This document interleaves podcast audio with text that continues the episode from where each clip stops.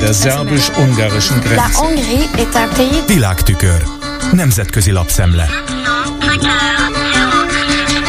Köszöntöm a hallgatókat. Elég ritkán fordul elő, hogy a nemzetközi média hírként kezeli önmagában azt, ha egy ország parlamentjének valamilyen szakbizottsága napirendre tűz valamit. Most ez történt. A Reuters hírügynökség és számos más fontos hírforrás közli, hogy az Ankarai Törvényhozás Külügyi Bizottsága holnap csütörtökön folytat vitát a svéd NATO csatlakozás török ratifikálásáról. A bizottsági majd a plenáris parlamenti jóváhagyás után Recep Tayyip Erdoğan elnök aláírása zárja a procedúrát török részről. Mint ismeretes, a másik NATO ország, amelytől Stockholm még nem nyert bebocsáttatást az Atlanti Szövetségbe, Magyarország.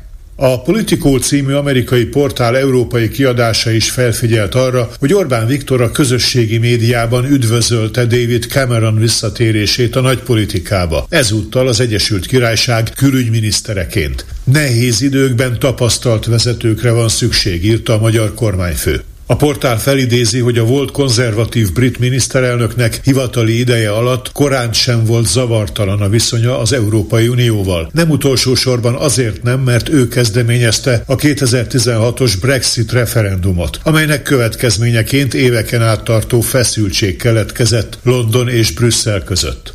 Időnként előfordult, írja a Politico, hogy Cameron az EU ügyek iránt érzett bizalmatlansága okán a szorítónak ugyanabban a sarkában találta magát, ahol Orbán állt. 2014-ben pedig az uniós tagországi vezetők közül ők ketten voltak azok, akik Jean-Claude Juncker ellen szavaztak az Európai Bizottság elnökének a megválasztásakor. Sötét nap ez Európa számára, és azzal fenyeget, hogy meggyengíti a nemzeti kormányokat, kommentálta akkor Cameron Junckernek a csúcspozícióba emelkedését. Miközben James Cameron visszatér, ha nem is a régi posztjára, a nem szakmai közvélemény szemében jóval kevésbé ismert, politikai körökben azonban igencsak jelentős hírnévnek örvendő John Asselborn véglegesen távozik az aktív közéletből. A most 74 esztendős luxemburgi szociáldemokrata politikus csak nem két évtizeden át töltötte be a nagyhercegség külügyminiszteri posztját. Hogy hivatali idejét megszemélyesített időintervallumhoz mérjük, elég annyit mondani, hogy Angela Merkel még nem volt kancellár, amikor Jean Asselborn már uniós külügyminiszteri tanácsüléseken vett részt. Első német hivatali partnere egyébként Joska Fischer volt.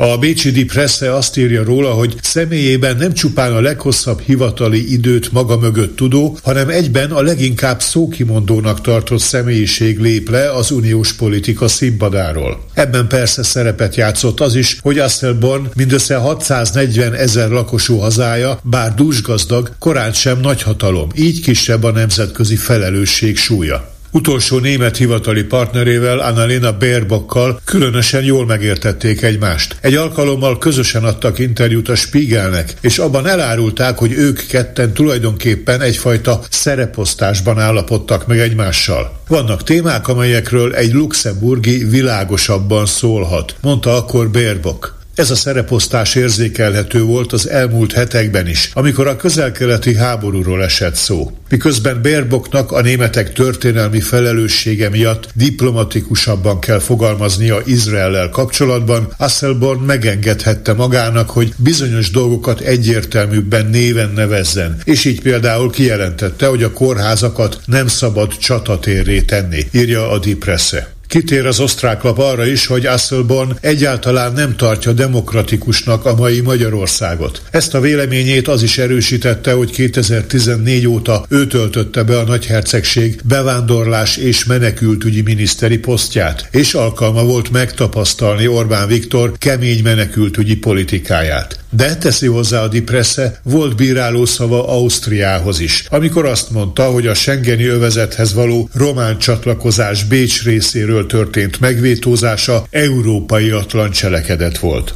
A párizsi Le Figaro beszámol arról, hogy a legfrissebb negyedéves magyar gazdaság statisztikai adatok a recesszió végéről tanúskodnak, és hogy Varga Mihály pénzügyminiszter is Facebook bejegyzésben jelezte, a magyar gazdaság ismét növekedési pályára állt. Az idei esztendő azonban egészében még a recesszió éve állapította meg az ING. A francia lap által ismertetett szakértői vélemények szerint, ha az elkövetkező hónapokban helyre is áll a háztartások fogyasztási szintje, a fellendülés attól függ majd, hogy az ország hozzájut-e a jogállamisági és korrupciós aggályok miatt befagyasztott uniós forrásokhoz. Ez volt ma a Nemzetközi Média Szemle Kárpáti Jánostól. Köszönöm a figyelmüket. Der szerbus-ungarischen Grenze. Nemzetközi lapszemlét hallottak.